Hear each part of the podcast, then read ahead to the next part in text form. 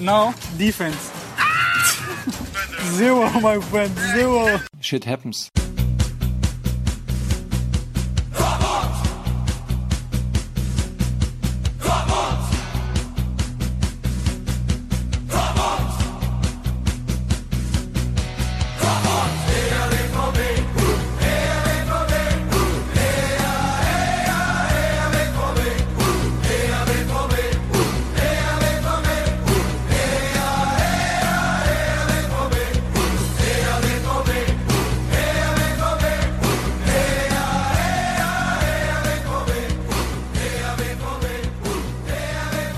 Episode 224 of The Yellow Pod. I'm your host, Stefan Buczko, and we are here to talk about Borussia Dortmund. And for that, join me, Matthias Zug, the eternal optimist, which is someone we need right now. So hello, Matthias. Welcome to the show. Thanks, Stefan. I don't know how much help I'm going to be this week. well, um, yeah, you, you need to be a little bit more optimistic. Otherwise, we'll probably get too much flack from our audience that we are uh, too negative. Um, Although I must, I must gloat a little bit because I got the last two predictions correct because I predicted two 1-1 draws, which we will talk about in this episode. And also for that, join us from Spielverlagerung, Konstantin Eckner. Hello, Konstantin. Hey, buddy, what's up? Yep, not much, not much. Um, we are doing this on a Tuesday because uh, there was this pesky Monday game. Um, but before we talk about all that, I have to thank Greg Kapp who uh, pledged for us on patreon.com slash the yellow wall is where you can find our Patreon page. And uh, I may add that I brought home six Marco Reus cups for our collector's cups. So if you want to uh, get one of those, uh, go on our Patreon page. So, so your gimmick is that you are stealing stuff. Yes. All right. No, I, I bought them. Just to, I just to get it right. You're just go, going in there with a big bag and going out there with cups because yeah well as a as a as a journalist you need to bring your book back anyway or something to transport all your macbooks and whatnot so um i had that one already there so um anyway before we talk about the bundesliga i uh, presume we'll get the uh, euroleague out of the way um borussia dortmund almost got it out of the way themselves but then um the uh, atalanta goalkeeper had a last yeah weird mistake knocking the ball out of his own hand with his knee. And Marcel Schmelzer was there to, uh, yeah, snatch the 1-1 draw. Um, Matthias, since you haven't talked in a while, um, bring me through this game. I thought it was an awful, awful game to watch in Reggio Emilia. It was raining. The game was torrid, but go on, tell us all about it. I think you had a rather concise synopsis of the match just now. The uh, the play on the pitch kind of reflected the weather and the fact that the match took place in Sassuolo, which was what 200 kilometers away from Bergamo, uh, which obviously is kind of odd, but. Um, be that as it may, it was, uh, yeah, Atalanta played well in the first half. Um, they definitely deserved to take the lead. Um, over the course of the match, they were, I would say, the better team, or they played better. Let's put it that way. Dortmund seemed to never quite get into rhythm. Also because of Bergamo, who were, let's just say, aggressive um, would be one way of putting it, rather physical, which uh, the Dortmund players didn't seem to respond to uh, in any shape or form, at least not positively. And then, of course, that lucky goal, which was Marcel Schmelzer's first goal, I think, since 2013, if I'm not mistaken. Um, and didn't he score like a direct free kick in a cup not too long ago? Uh, that I remember there was there was like uh a phase, let's call it, Okay. where so many goalkeepers had- let in. That's right. He had free kicks. Yeah, that was in the cup match against uh, Lotte, wasn't it? Or not Lotte? Uh, not Lotte. Uh, Yeah, it might be. against I don't know. know. Either way, one of those teams where they had to postpone it because of the weather or some some crowd. That was like a year ago. I don't know. Um, but uh, okay, no, it was his first goal in Bundesliga, but whatever. Uh, so yeah, never mind statistics. Okay, um, but he I'm not gonna edit that. So no, no, I, I. I appreciate that. But he was Johnny on the spot. He did what he had to do. I first, for some reason, thought that was a different player until I realized it was it was him. But he saved Dortmund's bacon, and I mean, if you look at it over the course of two legs, Dortmund deserves to go through. I think more than Atalanta did. So, yeah, sometimes there are some ugly matches. Uh, we were talking pre-pod. I, I still remember under Thomas Tuchel a match away against PAOK that I think PAOK won 1-0 in the Europa League group stage. Uh, that was atrocious and you could not blame the weather. It was just bad, bad football. So compared to that one, this one was better.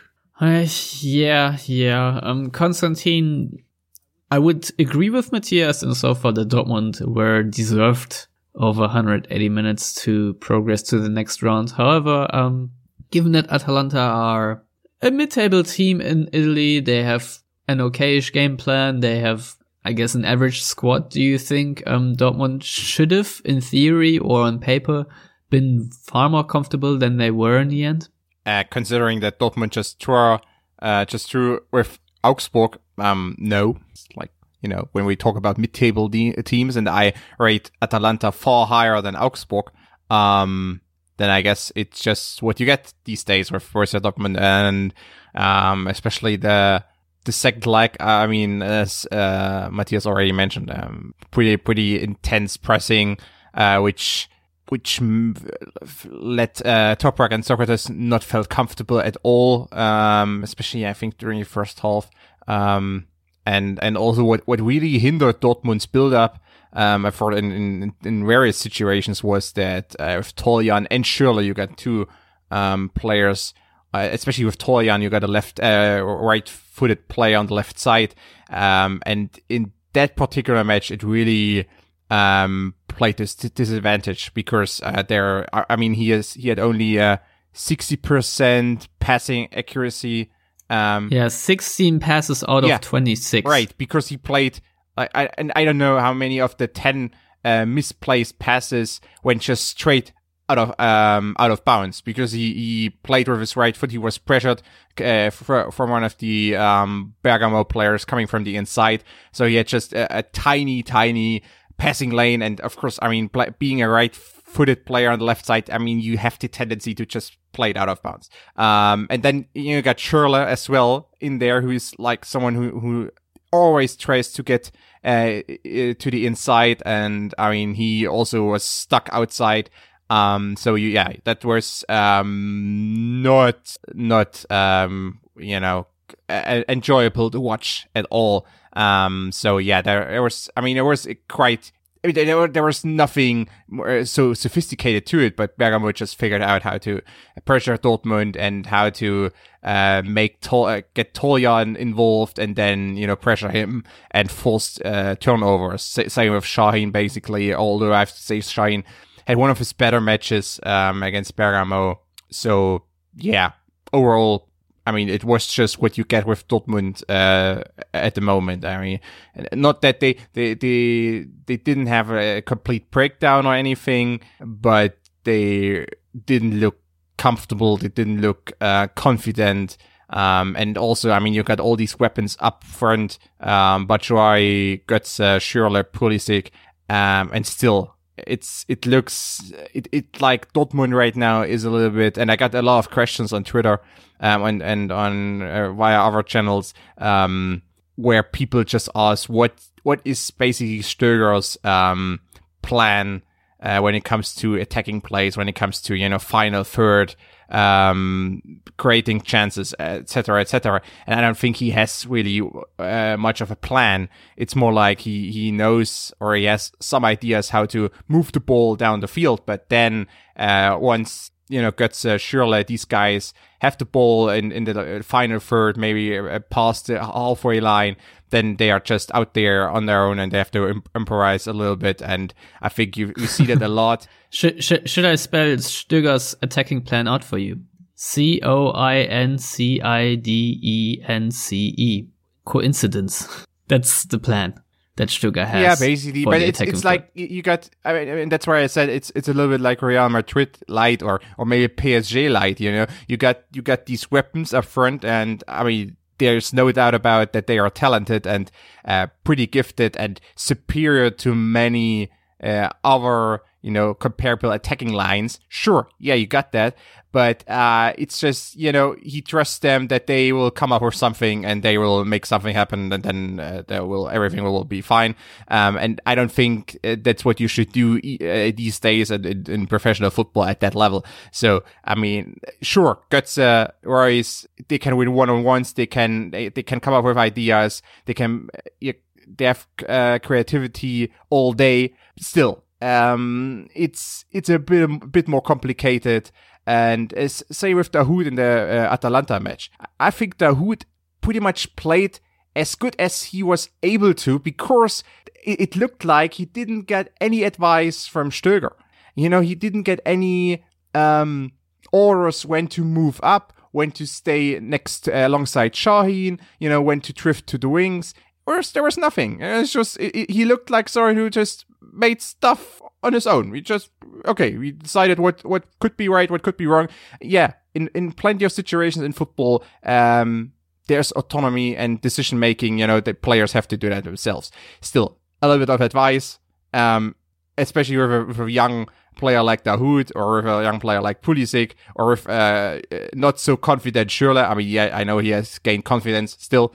Um, yeah, you need to give them a, a, bit more advice and help them guide them. Um, and I think Dahoud was you know, a pretty good example uh, of a player who didn't receive any guidance and was just out there and had to make stuff like he thought it should be. Yeah, I made a little video which our patrons could see because I was screwing around and, uh, you know, there may have been a copyright infringement here or there in that video. But basically that video is uh, about Julian Weigl and why he's struggling. And, uh, in that video, I also take a look at, uh, at the build-up play and uh, you can see that Dortmund operate with a lot of long balls. You know, I was just using the, the Gladbach match basically. And uh, I felt like Dortmund really, you know, just continued where they left off in, in Gladbach, especially in that first half. And um, I don't.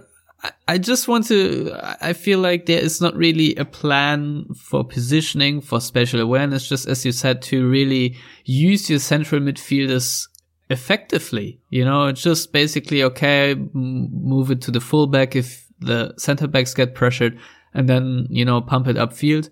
Either one of the top four can do something with the ball or we'll try to, you know, pounce on a loose ball and then hope that, you know, from that turnover from maybe a small counter pressing move or something, then we get the space and something can happen. But I don't feel like there's the uh, plan basically to really move the ball from the first line to the last line, uh, you know, efficiently. And uh, this is a big problem. And, uh, you know, it continued against Augsburg, of course. And yeah, has me a little bit speechless. But on the other hand, I don't know how much time Peter Stöger really has, if he has an idea to, um, you know, work on that because the winter break was very short and now, you know, there are a lot of English weeks. So yeah, I see a lot of problems, but uh, before we uh, maybe discuss, you know, continuing struggles in the Augsburg part, um, Matthias, we have to talk about Roman Bürki yet again because he had like a 10 out of 10 performance against Gladbach and then was sort of 4 out of 10 against Atalanta. The uh, goal the host scored was, it was sort of on him. Um, of course, Con- uh, Sokratis could have done better too, but um, What's the issue with Bürki and how do you think he can achieve some sort of consistency? Well, I mean, the Atalanta match, yeah, I mean that that was one of those situations where okay, that was that was on Bürki, you make a mistake, but then you also have to look at the Atalanta keeper what he did. I think some of it, you know, when keepers come into situations like that when the weather's also really really nasty like that is that there's like an automatic nervousness just because of ball skipping, lack of grip, stuff like that. But overall, I always maintain the biggest issue that a keeper has, one way or another, is the trust in the players ahead of him. If he has ultimate trust in the three, four, five, however many players are directly ahead of him, the keeper will play better. He will play with more confidence because he doesn't have to worry that much. He's not going to be put in crappy situations. He's not going to have those back passes that continuously get played to him from, especially Toprak is really good at that, in situations where it's like, don't pass it back to your keeper. You're passing it back to the keeper because you want to get rid of it from yourself. And you're putting the keeper in a situation that he shouldn't be in. Um, yeah, I had that against Hamburg very Yes. well yeah. And, and, demonstrated. and also, if I remember correctly, there was also a situation like that against Augsburg where it was just a weird situation to pass back to him and pass back to him at pretty high pace where you're asking a player that's number one goal is not to play with his feet to play with his feet in that situation in a way that's very uncomfortable for him. Um, but it, to me, it all comes down to the confidence in the players ahead of you. I think he lacks that confidence for very good reasons. Um, and so he becomes a little bit less confident himself, overcompensates in certain situations. Um, you know, there, there are certain things where you're like, should come out a little bit stronger. I mean, against Atalanta, to me, you, you could have also called a foul um, against the Atalanta player because he charged his shoulder and arm into Bürki in that situation. Um, in the five yard or at least right on the edge of the five yard box. So, you know, 50-50 shot that would have been called as a foul.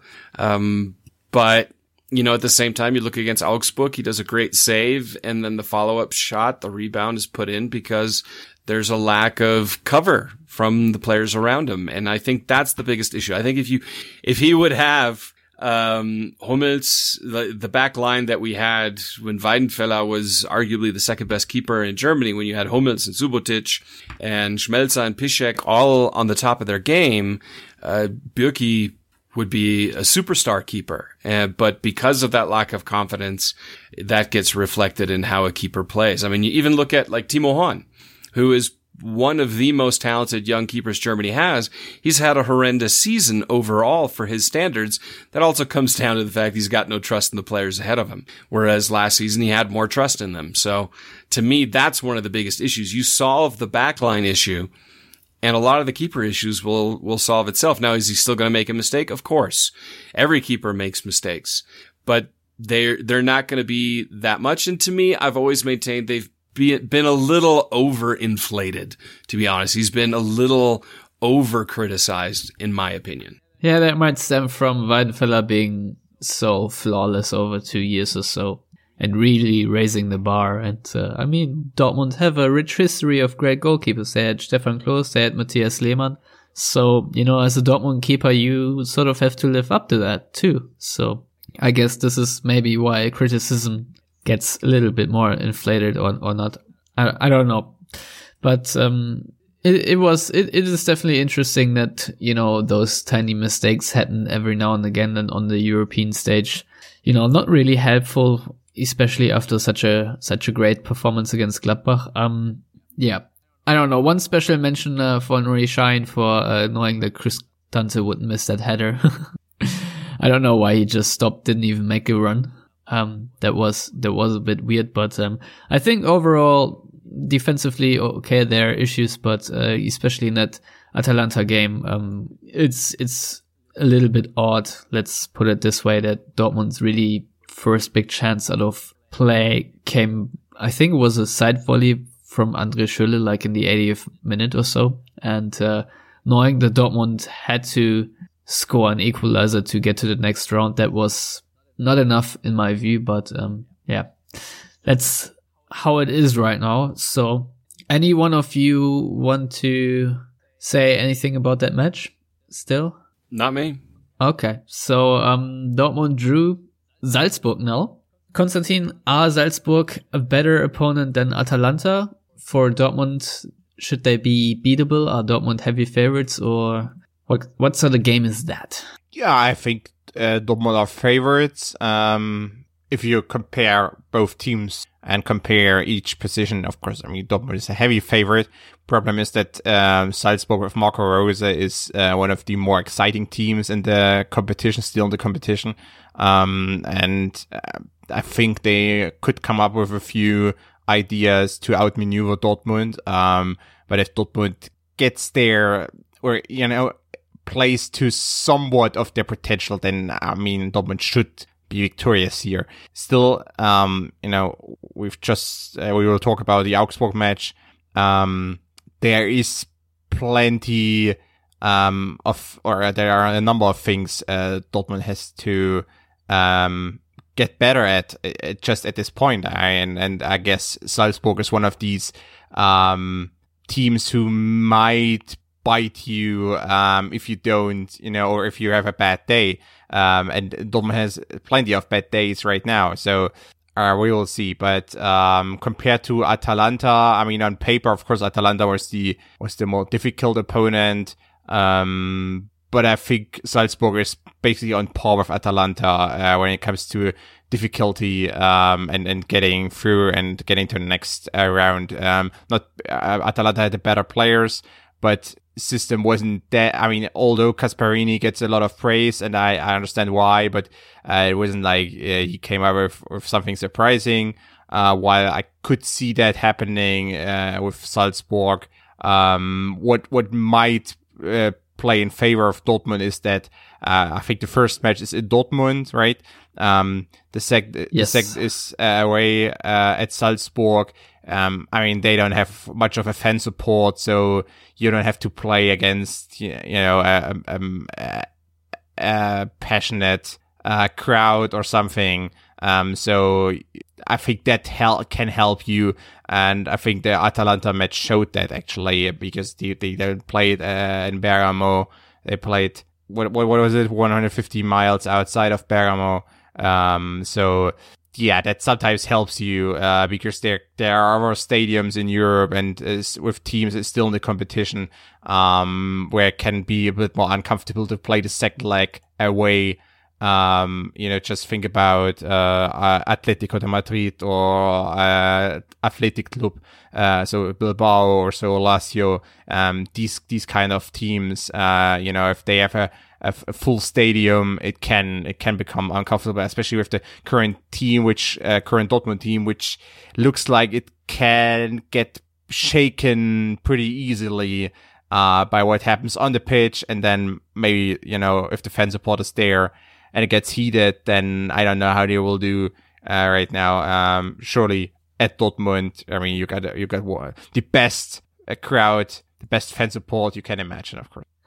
yeah, you never know how it uh, goes against a team that is sponsored by Red Bull because uh, the active fan support also might cease to exist there. Um, uh, but I think it's already a great advantage for Dortmund that they only have to travel to Salzburg, uh, not to, let's say, Russia, uh, like uh, the sister club of Salzburg, Leipzig. Um, so yeah, that's that's uh, at, at least uh, something because Salzburg is not all that far away. Um, yeah, I, I think we can we can knock it on the head with the Europa League talk for now and uh, move over to the Bundesliga. Um, I I must say I'm a bit sad that Dortmund did not really use the chance to build a three point gap to third place, uh, meaning maintaining the the three points to Schalke as uh, Frankfurt, Leverkusen, and Leipzig all lost. Um, but before we have to talk about the uh, table and the situation overall for Dortmund, um, I guess there's no way around the uh, fan boycott. About 25,000, 26,000 people stayed away. Um, might have even been more. The official number was uh, 54,300, I think. But um, that always includes the ticket uh, season ticket holders, and that's already like fifty one thousand two hundred or so. So um, I think I think it might have even been more than that. Might have been even thirty thousand or thirty five thousand. Um, at least the Westfalenstadion looked pretty empty last night. And um, Matthias, what's your opinion on the boycott? Um, so my opinion, I guess at the end of the day is relatively irrelevant because I don't live in Germany anymore. So it's easy for me to say I don't have a problem with Monday night games because I can watch them. I can actually watch them at a better, hour for me on my lunch break. Um, I, I understand to a certain degree the grievance or the issue and you're unhappy with it. Overall, I think it's being a little overblown in my opinion. There there are bigger issues. Um, so it, and it's unfortunate just because at a, at a time because it is proven that players performances go up or go down also depending on the treatment of the spectators. It's a psychological fact. Um, so it would have been nice for them to be there to support the team because the team could have used it and, and does need it, but, uh, they saw it as a greater protest against the commercialization of football, which newsflash, that train has left the station about 10 years ago. Um, so, uh, yeah, um, I'm basically indifferent to it, honestly, to a certain degree.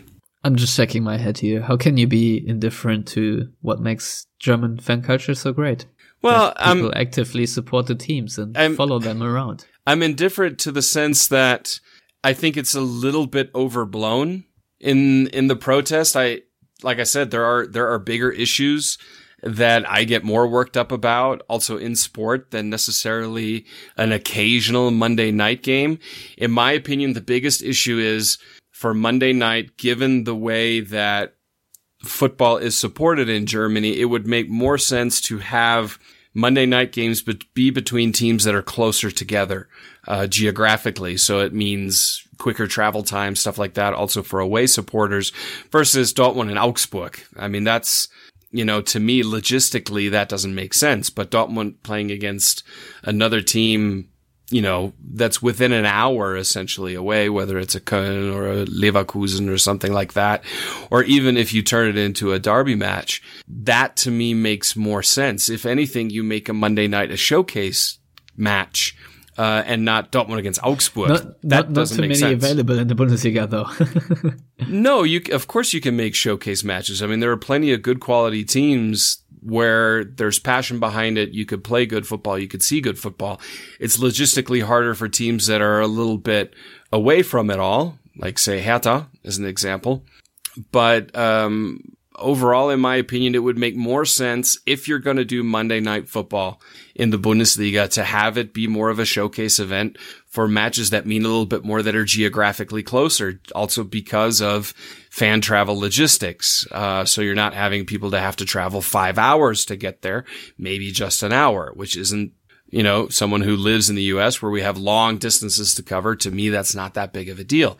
Um, but again, I have bigger issues in football and sports than the Monday night game. I mean, yeah, Lars put it quite well um, on the last episode where he basically pointed to Bayern's uh, new sponsorship deal with uh, Qatar, basically, and that being probably a much, much bigger issue. Nevertheless, I actually think that, uh, you know, at least standing up for, you know, your values and your fan culture, I think is very important. Just may- maybe not just to remove a Monday night fixture, but, you know, to at least hinder the com- uh, com- commercialization a little bit because um you know those are usually you know the stadium goers that invest and sacrifice a lot of free time and money to you know do exactly that and to stage this great support that we see on display almost every weekend so um yeah i can i can certainly fully agree and especially for Dortmund themselves, where a lot of fans are not just, you know, right around the corner like I am with my like 10 minute walk to the stadium, but there are people like from the good old Sauerland, where it takes you at least an hour to get to Dortmund or, you know, even further away. So there are people coming from Switzerland, the Netherlands and whatnot. And, uh, of course, nowadays also a lot from England and uh, the United States. Um, but, you know, my point being is that, um, I think it was quite successful last night in, in the way to send a message. Um, I personally, I don't really mind Monday night games either. To me, it doesn't really matter whether I sit there on a Sunday or Monday. Um, but, um, yeah, I think, I, I think it's, it's, it's just good that the Bundesliga shows at least some resistance and that not basically every, you know, little bit of commercialization is, is happening. Um, But can I ask you a question? yes. Do you think please. it's do you think the protest is going to matter? Do you think it's going to change anything at all? Um, I wouldn't rule it out. I I think um I mean if if you listen to Watzke, I know he is always a bit on the populistic side, but he already he he was surprised last night. He was basically saying he did not anticipate such a resentment toward the Monday game, and he said that um yeah they basically have to think, you know, go back to the roots and, uh, Nobby Dickel read out a statement and how they are, how the club is behind the fans on that matter. Uh, which I, you know, to some extent find a little bit hypocritical because, um, they agreed to that TV deal. But if I have it right, I think uh, you can only renegotiate this till, uh, around what, 2021. And I don't think that in four years or when, whenever, uh, or three, this is still going to be as relevant as it is now because this was the very first Monday night game. I don't know if, uh, you know, the, the waves have settled a little bit, you know, in a year or two. So I don't know, Matthias. I honestly have the hunch that it's not going to matter, but, uh, you know, there's a tiny bit in me that actually thinks that it could make a difference. So there. Anyway, um, Konstantin, you now have the honor to talk about the game, unless you wanted to say something about the fan boycott. Um, no, not really. Um, just that uh, on the next episode of the Fußball Nation podcast, you and me, Stefan and I, we will uh, talk about TV rights, and that has uh, so much to do with uh, Monday Night Football. Because I mean, that's essentially Sort of. essentially what they try to do, or what they want to do, is that they uh, you know uh, stretch it out, split split the matches, uh, less simulcast, uh, more s- single broadcast matches, um, to get more money out of. Uh, Didn't you hear they're doing this to protect amateur football? sure. Good one. Um, okay, so um, Borussia Dortmund took the lead after 16 minutes. Um, yet another goal from a counter attack. Um, Konstantin, do you think this right now is more or less the only weapon Dortmund have? Um, because I just don't see them creating too many chances out of play. But when they get the chance to turn over, boy oh boy, it can be dangerous. Um, I don't know what to make of the match. Actually, uh, it's just um, as a whole. Um, I mean, you got. I I, I think the uh, Dortmund's goal was quite uh, was played quite well. Um, especially you, you saw what what happened uh, when. Uh, Warriors and Götze and these guys are uh, moving down fast the field. Um, and also you saw that you know Batshuayi and and Schürrle they they split. Um, especially Batshuayi moved to the left. Um, to stretch the the uh, Augsburg's backline or what was left of it. Um, so I mean that was something you know something promising. Um, although we have discussed it already. Uh, Stöger's probably not the one who comes up with stuff like that, but you know you got these uh four guys up front and Pulisic on the bench, so you got five um tremendously talented guys, and um yeah that works of course in your favor. Um, what what became apparent is that Augsburg's um, rather low block um, with four, five, six guys, um, you know, defending right in front of uh, the two center mid Dortmund's two center midfielders. Um, that really became an issue uh, throughout the match, and um, I mean there were so so many passes played just laterally. Um, so you you got from from Schmelzer to uh, to the other side, and from Piszczek uh, back to Schmelzer, and so on and so on. And I mean, uh, you know, Schmelzer was caught up in plenty of situations. Um, and yeah, that that didn't really really work out well. So Dortmund's build-up was pretty pretty neutralized uh, over the course of or during plenty or during a number of phases. Um, so yeah, I mean what, what, what was I think um, after the match, it, it, there was talk about that uh, Augsburg had six shots on goal or six shots on target um, versus Dortmund's two. Um, sure, but when you look at uh, the, the chances Augsburg really had, it wasn't like that convincing but they were still they, they were all the time until the until the equalizer they were just in it because Dortmund wasn't able to score another goal. Um they you know they stayed alive um Augsburg Augsburg uh, pronouns. Um so you know they stayed alive and uh then they got one of these corners and uh, I mean, there's that's a weakness. Uh, we've seen this throughout the season that Dortmund has problems, issues with uh, corners, with free kicks um, against them, and Harry Danso just was free. He just was uh, ahead of Sokratis, was free, um, close to Bürki, but not close enough that Bürki could have prevented it, and yeah, and then um, pretty hard header. Um, not much to uh, Bürki can do in that situation. I mean, with a little bit of lucky, maybe um, deflects it and uh, the ball goes wide or something. But um, yeah, didn't happen. Um, so overall, it was just an underwhelming performance by Dortmund. Uh, Augsburg wasn't like, like, like dominant or anything. They just had, you know, 30, 35% ball possession and were just waiting for tra- transition attacks, counter attacks, and um, had, used their low block to neutralize Dortmund. So it, it, was a dull match. And uh, after all, I mean, if Dortmund isn't isn't able to score the the second goal, if they are leading, um, then that's that, that becomes a problem because right now they are not stable enough to to just you know keep a clean sheet. You can't you can't um, assume that they will keep a clean sheet because just the defense is not there right now. Um, and and even if it's just a corner kick or a free kick, uh, conceding one goal or two goals, uh, it's just business as usual right now.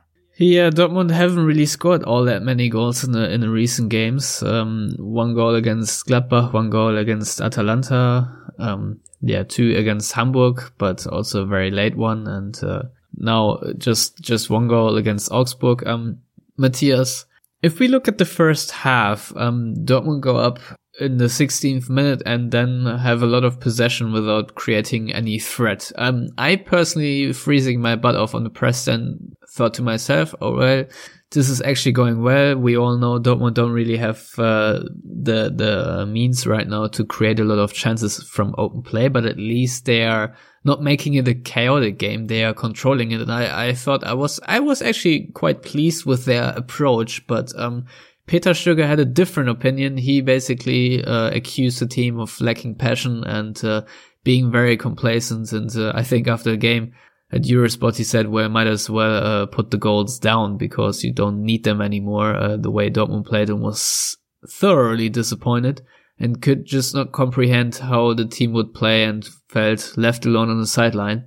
Uh, you know, according to his press conference quotes. So, um, while I was, uh, while I was happy, I guess, uh, Peter Stöger was not. And, uh, do you think, and I know we talked about this previously to the podcast, but do you think that, um, you know, Borussia Dortmund has an issue with the players just not listening to what their coaches say? Because we heard similar things coming out of the mouth of Thomas Tuchel and Peter Bosz that like the message just was not heard?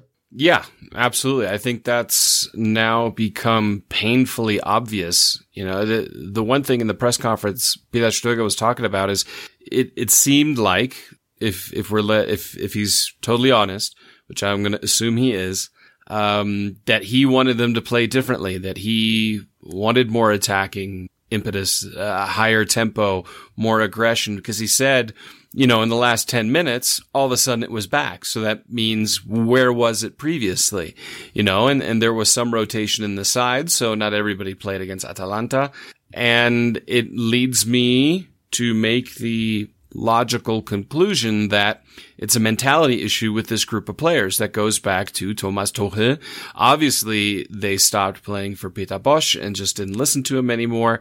And we're now hearing the same uh, note being struck by Peter Stöger that they're not doing as he wishes them to do. Whereas if you look at Augsburg with Manuel Baum, they are reacting to what he is saying.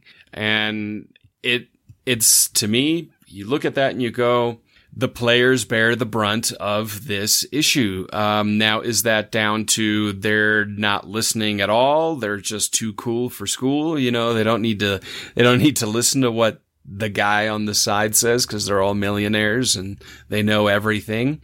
Or is there a lack of a tactical input where they feel like they have to take charge and ignore him? I know some managers who lacked tactical instructions, players would just ignore them when they're shouting on the on the touchline because they're like, well, he doesn't really know what he's talking about. But you can say that if it was just Peter Stöger or just Peter Bosz or just Thomas Tuchel. Obviously, Thomas Tuchel and, and Peter Bosz gave tactical instructions, especially Thomas Tuchel, and they seemingly ignored it all too often, especially when it comes to intensity. Uh, which isn't something we were used to from right in the beginning with Thomas Tuchel obviously under Jurgen Klopp. And so is, to me, it comes down to a lot of the wrong players have been purchased who seem to just ignore that. Yeah, this is uh, a highly philosophical question, of course, because it's like a chicken and the egg discussion. You know, what came first? And uh, Konstantin, excuse me, when I see Dortmund in their build-up play and their lack of, I don't know, you you might want to call it intention or passion or whatever you whatever words you use, but I feel like when the Sokratis has the ball and there is an opening for him and he just misses it because it takes too long for him to spot it, do you really think, you know, a lot of these, uh, you know, semantic words, let's call them to, to describe a certain lack of, of footballing, um, do you think that also just comes down to lack of skill in, in the players? I mean, in regards to Sokratis, yes. Uh, it comes down to skill or that he has not that he doesn't trust his own skills, basically. I mean, of course he can play a vertical 20 yards ball. Of course he can, but he's not sure if he, if the ball will make it.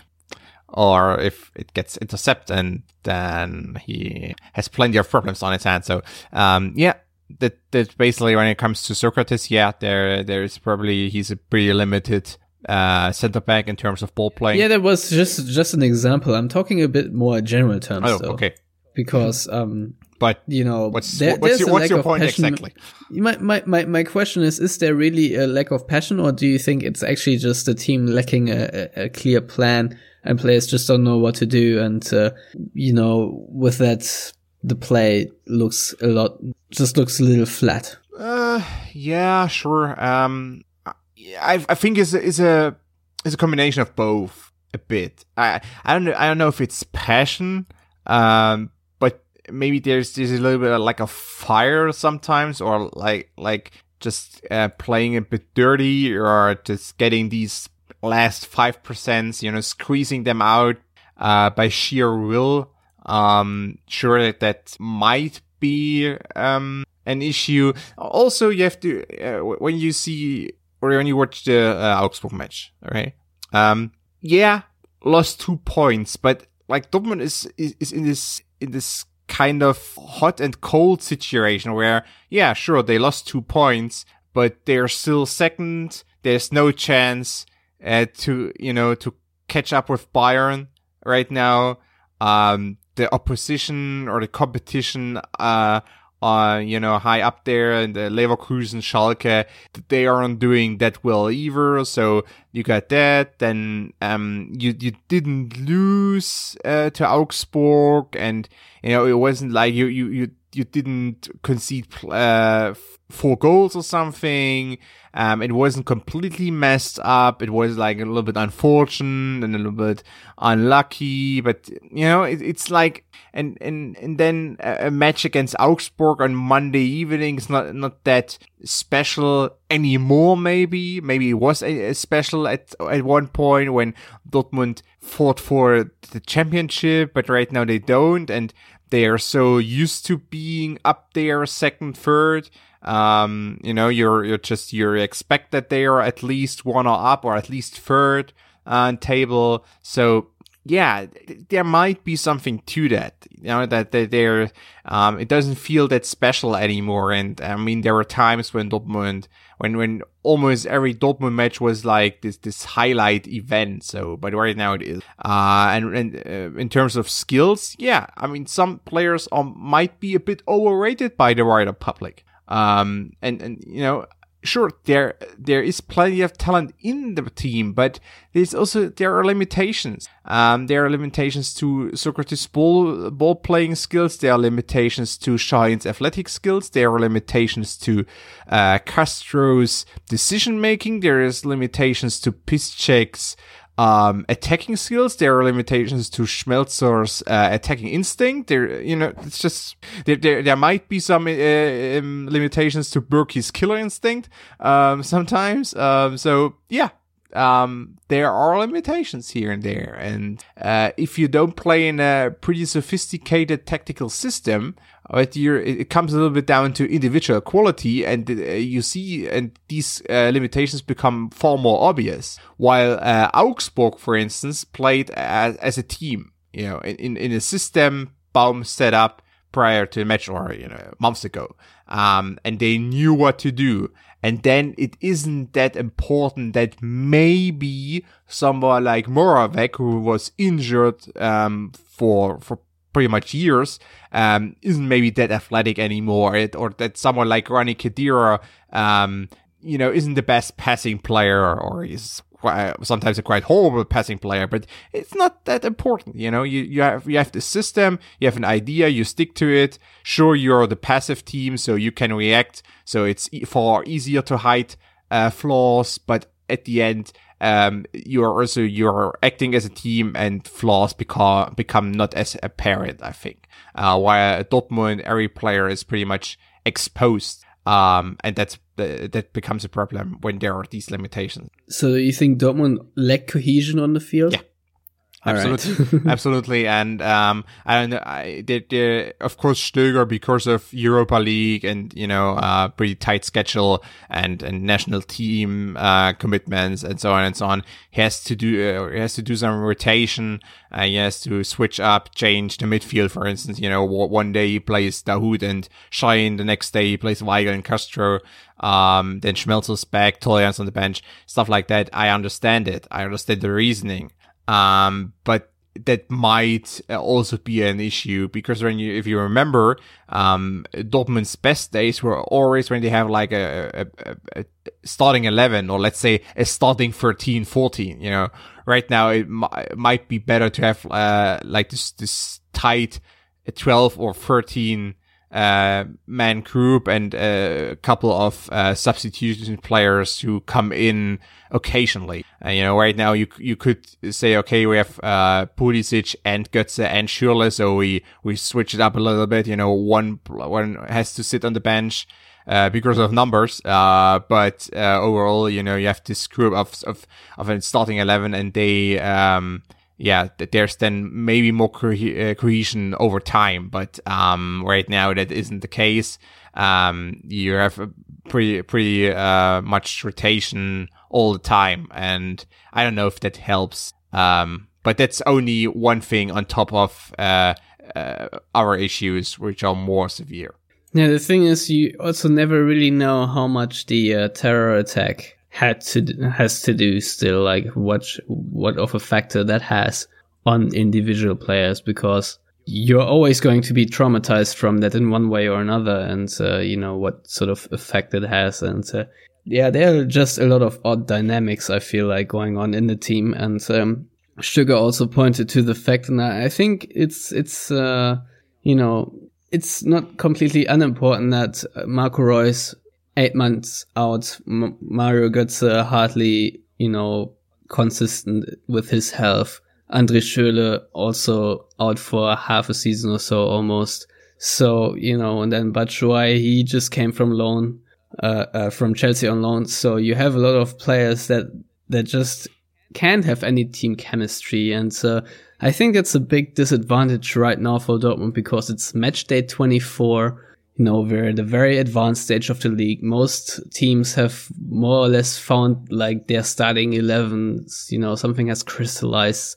And for Dortmund, it more or less feels like they're on match day three or four, you know, of, of an entire new season and there are no automatism, you know, to really build.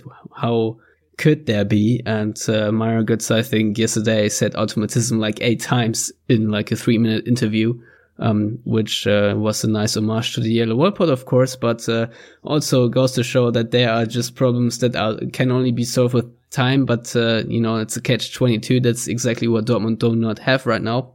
And Matthias, if we look ahead to the coming games, it's it's Leipzig, then you know Hanover, Frankfurt, and and so on and so forth. There's still the Revier Derby away.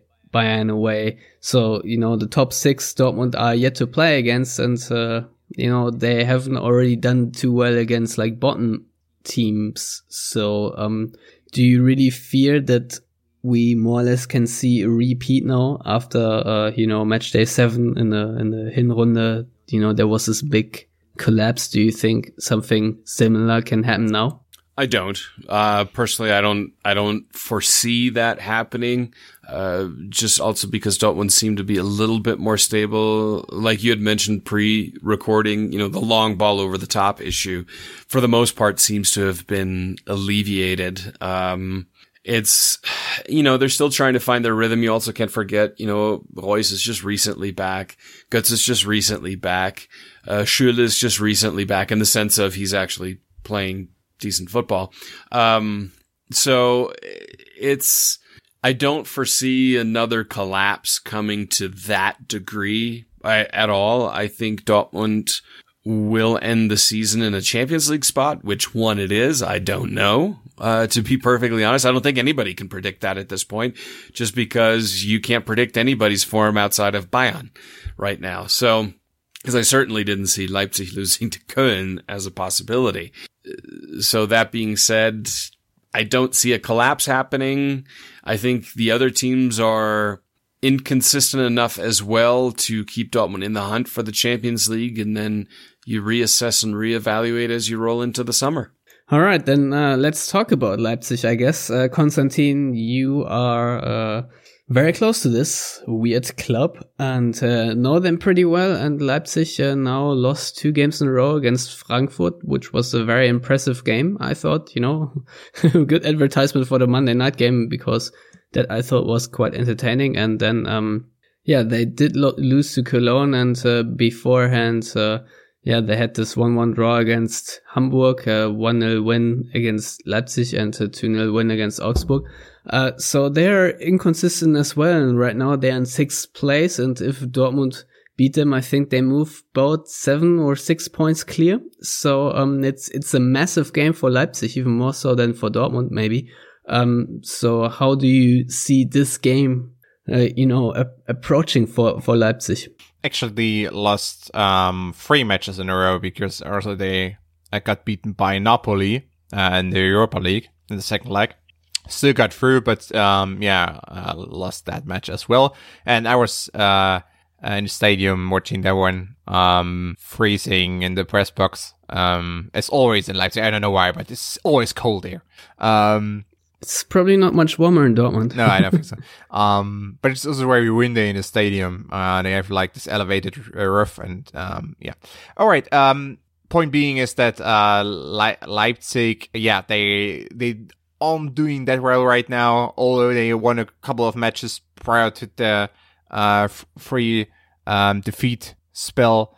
Um, but Leipzig, uh, in the first Bundesliga season, um, they were convincing uh, just based on their intensity and um, the system they used uh, in the in the second Bundesliga, and uh, you know has the idea of pressing football, uh, quick turnovers, quick transitions, uh, quick um goal scoring attempts, um, and that worked out quite well. But of course, now they have to play Europa League, or in the first uh, half of the season they play Champions League, so uh, tighter schedule, less intensity. Um, they can't keep up the intensity over time during a match. Uh, they have to take breaks here and there. Um, also, the pressing doesn't look as as um, maybe sophisticated is the wrong word, but it doesn't look as uh, elaborated as it looked last season, you know, much more man oriented, um, less um, tricky, less, uh, you know, less pressing traps.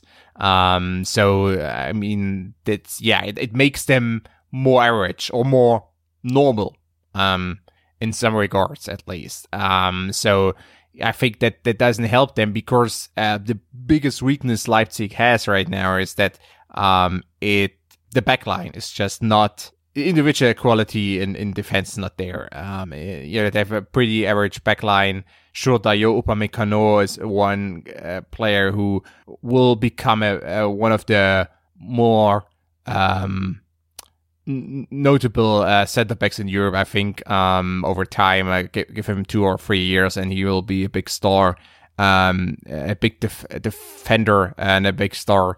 Um, what's what's wrong with me today? I don't know. Um, just having having uh, struggling with words. Um, so yeah, Upamecano, of, of course, right? Uh, Orban is the captain and leader, but um, let's say above average center back. Um, then Halstenberg is injured, so you have to sometimes have to play Konrad Laimer, who's actually a center midfielder now as a right back. And at right back against Napoli, for he just he was horrible. Uh, and they used it. You know, uh, yeah, not only against Napoli. I always feel like every, every time I watch Leipzig and they concede, Laimer isn't very far away. Yeah, he's he's he's right there. He's he's always right there. Uh, when he plays at right back, not not at, in, in center midfield. That's that's a uh, different story because that's actually the, his position. Uh, number six, number eight. Um, yeah, but at right back, yeah, that that's not what what he should do actually. Uh, but you know because of rotation and because of Halstenberg's injury and because Bernardo or Klostermann, one of the, uh, one of them has to play as a left back. So, you know, Hasenhüttl needs another right back and uh, Ilsanker is, is too important. So he has to play in the middle. Um, so he, and he's not like a suitable right back, uh, either. So he, uh, Hasenhüttl pronouns, um, uses, uh, Laimer uh, at right back sometimes, and uh, I mean against Lorenzo Insigne uh, in the Napoli match, it was just it was not comfortable to watch sometimes. Um, and they used you know Hamsik and and Insigne, they just played ping pong with him. Um, so yeah, there there could there there are there there should be openings for Dortmund, yeah. Um, especially against Laimer, and even if he doesn't play against Bernardo as well. Uh, if Bernardo plays on the on the left side, he's also a right-footed uh, fullback, so um, there should there should be openings uh, for Dortmund. Um, and also uh, just in one-on-one situations, uh, in the final third, defending inside the penalty area, um, just uh, Leipzig's backline isn't as good as a backline for a, a Champions League uh, qualifying contender should be. But it is what it is. Um, so they, they uh, Dortmund should get uh, chances to at least score, but Werner, um, Sabitzer, P- Poulsen, uh, these kind of uh, attacking players are also made to hurt Dortmund. Um, actually, I think it could end up being a free-free or something because uh, Leipzig, just like Dortmund, uh, they have uh, issues defending corner kicks. They've just yeah. They, they, actually, I think there there there have been matches this season where uh, Leipzig conceded maybe four or five corner kicks, and every corner kick led to a goal or almost led to one. You know, it was a close one. Uh, Peter Gulacsi, their goalkeeper, is one of the uh, of the more underrated and one of the better goalkeepers in the in the league. Um, so he saved pr- pr- probably a few. Um, or like corner kicks it's just what you need against Leipzig and then uh, you, you you should try something uh, one last point before you, can can go on um, is that I know in the wake of the Augsburg match, Augsburg match, it sounds a bit weird, but actually, um, in recent months, Dortmund has been quite, um, energetic, actually, in the pa- in the last 20, 25 minutes of a match. They were, um, often had more energy, more, more left in the tank uh, compared to the opponent. And I think Leipzig's quite the opposite. Um, they struggle in the, in the, last 30 minutes or so of a match. So I know Dortmund conceded a goal against Augsburg in, uh, what, what is it, uh, 70th minute? 70 seconds. Yeah, yeah. Right. Sure, I know, I know. But it was a corner kick. Um, and I guess Dortmund maybe if they can get it to a you know one one or something, and then enter the final twenty minute of the match, uh, they can win it. Um, sure, that's not something you can trust on, you can bet on, but um, at least there might be uh, a chance for Dortmund to uh, seal the deal in the in the you know final phase of the um because uh, I think conditioning wise, uh, Dortmund is one of the better teams. In- yeah, that is uh, an interesting point, and uh, actually, I wanted to go elsewhere, but uh, maybe I should pick you up on that. Maybe uh, you know the periodization of Peter Bosz, you know, trying to build the stamina of the team very carefully throughout the season is now helping the team.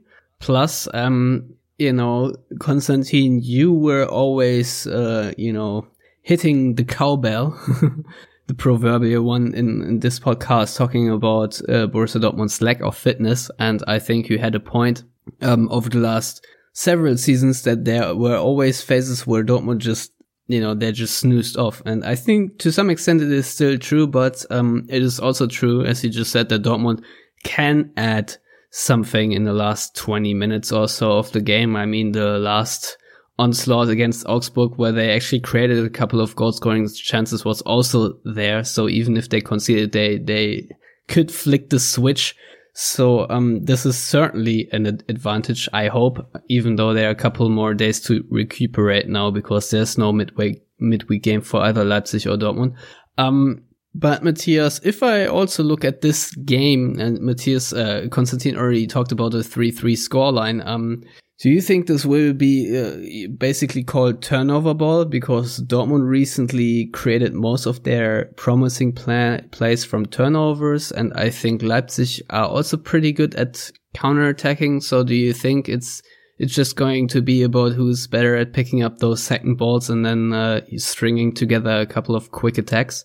I believe so, and I think it's also about retaining the ball because, um, you know, I watched a few matches of Leipzig, and I've obviously watched the Dortmund matches, and there seem to be a few uncharacteristically sloppy touches in in both sides in the last few matches, and given you know, Leipzig likes to be aggressive. Hopefully Dortmund can stay aggressive throughout the match. Uh, I think that'll be a key one, not just the winning of the ball, but then not losing it right away again because you're making a bad decision with it. Um, which, which is why I'd very much like Mahmoud Dahoud to not play in this match. Um, but, uh, to me, yeah, it, it's going to be about the fast transitions and it's almost like who, who gets left standing last, uh, could be the winner. Yeah, this is why I actually do favor Dortmund just a little bit because I think their attacking line, with Reus and, and Schürrle and, and Götze and maybe Pulisic, I don't know who, who will start and, and Batshuayi is actually a little bit superior to uh, Augustin, Bruma, Timo Werner, Lookman, Forsberg or whoever will, will play. I think Leipzig have a really great attacking line, but I think Dortmund's just a little bit better. And um, I don't know, do you think, Konstantin, that um, Leipzig will use Poulsen to have like a back to gold striker this time, or or how do you think they will approach this one? Because uh, with Batshuayi, Dortmund certainly have one that can facilitate the transition attacks if he doesn't finish them. Yeah, sure. Or what was the what what, what what's the point? Sorry. Whether they will whether they will prefer to play Poulsen up front with someone else, maybe. That's ah, all right. I gotcha. Um, the the problem it's it's pretty it's pretty tough to predict um, Leipzig starting lineups right now. Um, uh, Hasenhüttl does a lot of rotation, just like Stöger, uh, even more so, I think. Uh, Hasenhüttl. Um, sometimes you expect him to play uh, Poulsen and Werner, which is still, I think, first choice lineup. Then he plays Augustin and Sabitzer, so you know, and it even not not really. It, it doesn't even depend uh, whether it's a it's a Europa League match or Bundesliga match or something. You know, it doesn't really matter uh, right now. So, uh, I mean, of course, first choice lineup is Poulsen and Werner. Poulsen is the um, physical center forward who can just receive these uh, longer balls, these um, vertical uh, grounded passes, and um, you know, just just keep them for a few seconds. Uh, Werner's the one who makes the the runs um, behind the line. Mm, also, you can do uh, other stuff, but uh, Werner's you know the one with the speed and uh, the one who outspeeds, outpaces um, center backs for a living. Um, so yeah, that combination of, of the two is what you normally would would uh, consider the first choice. But I mean, if you play small ball, then you uh, let uh, Poulsen out and uh, leave Poulsen out, and uh, you play Sabitzer and Werner, for instance, or Augustin and Werner.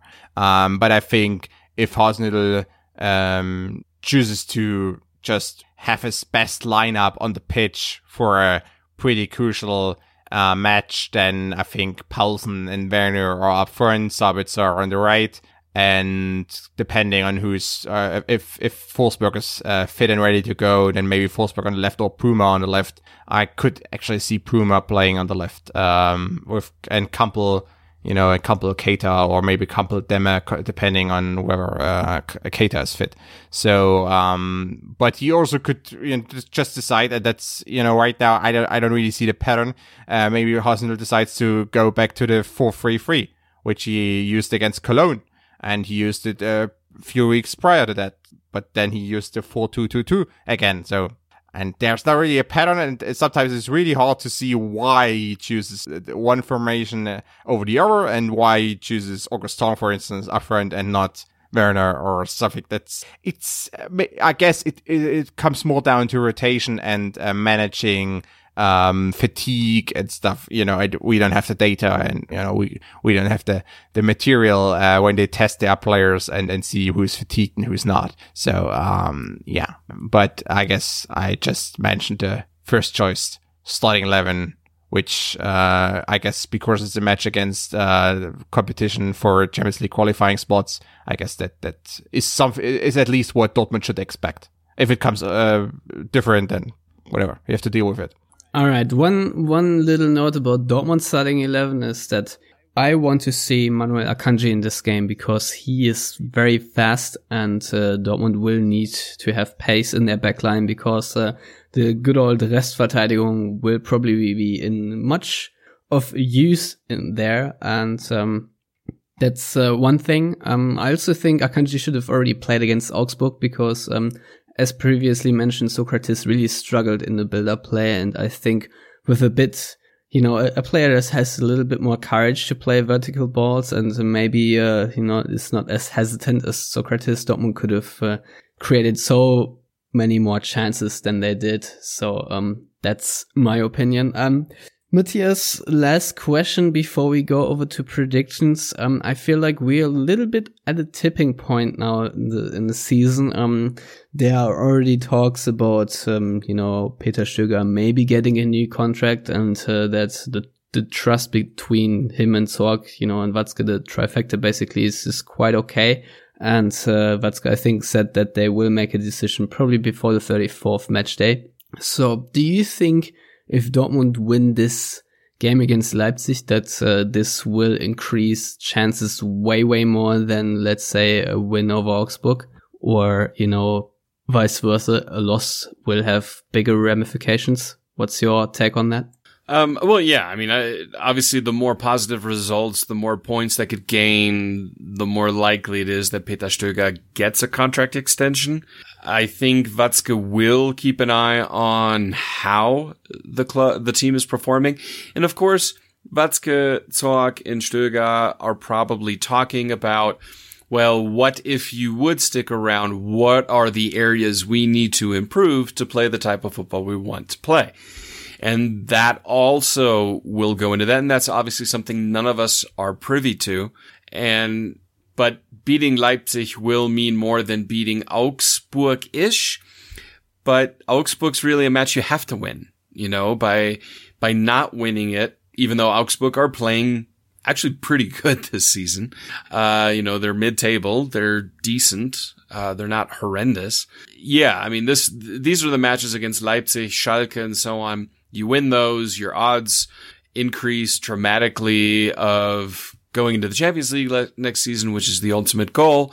And then, of course, it becomes hard to not give Peter Stöger a new contract. Um, but I'm pretty sure, given some of the stuff that happened with Aubameyang, uh, some of the stuff that happened with Tuchel, some of the stuff that happened with Bosz, that Watzke and Zorc are probably keeping a very, very close eye on harmony within the squad, harmony within the dressing room, and and how Peter Stöger and his team kind of fit into that. If that all works and the results, not necessarily the performances, but the results are there, um, it's it'll be hard to not give Peter Stöger a contract extension. All right, and I guess next week, little cliffhanger here, we can talk about how much sense that would make to give him a contract extension. In the meanwhile, Matthias, uh, you can go first and predict Borussia Dortmund against Leipzig. Well, I I am cautiously optimistic. Um, you know, big matches sometimes produce big results. This is a bigger match. Um, so I'm expecting the team to play better. Obviously, Leipzig having lost, as Konstantin said, three matches, uh, that can play into their psyche as well, especially given that they are on average a pretty young side. So I'm going to give Dortmund a 2-1 victory. All right, I'm going to go next and I will predict the same scoreline as in the reverse fixture, but this time Dortmund winning 3 to 2. Konstantin? Uh, 2 2.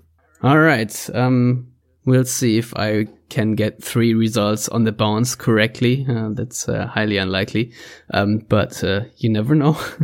so, Konstantin, where can people find you on the internet and your work and uh, all your great podcasts that you do? They can find me on the internet, uh, on Twitter, um, at cc underscore eckner. Um, and yeah, they can find uh, you and me, our podcast, fußballnation.com. Um, I think, and also, of course, they can check out uh, the Spielverlagerung uh, podcast, the SV podcast, uh, under uh, Best abbreviation ever. yeah, I know. Uh, Sp- Spielverlagerung.com slash forward slash podcast. All right. Thank you for coming on as always. Matthias, how can people reach out to you and uh, agree with you privately in direct messages? uh, yeah, you don't want to do that publicly. Um, uh, no, you can find me on Twitter at Matthias Suk. Thank you. And you can find me at Stefan Buczko on Twitter. You can find all of us on yellowwallpod.com. Yellow is also our Twitter handle and Facebook handle. So, um, yeah, there's that. One more reminder that you can get your hands on the Reus Stadium Cup on our Patreon page, which you can find on patreon.com slash the yellow wall. And please subscribe and leave a rating on iTunes, SoundCloud, and Stitcher. And I think that's pretty much it for this week. Until next week, goodbye.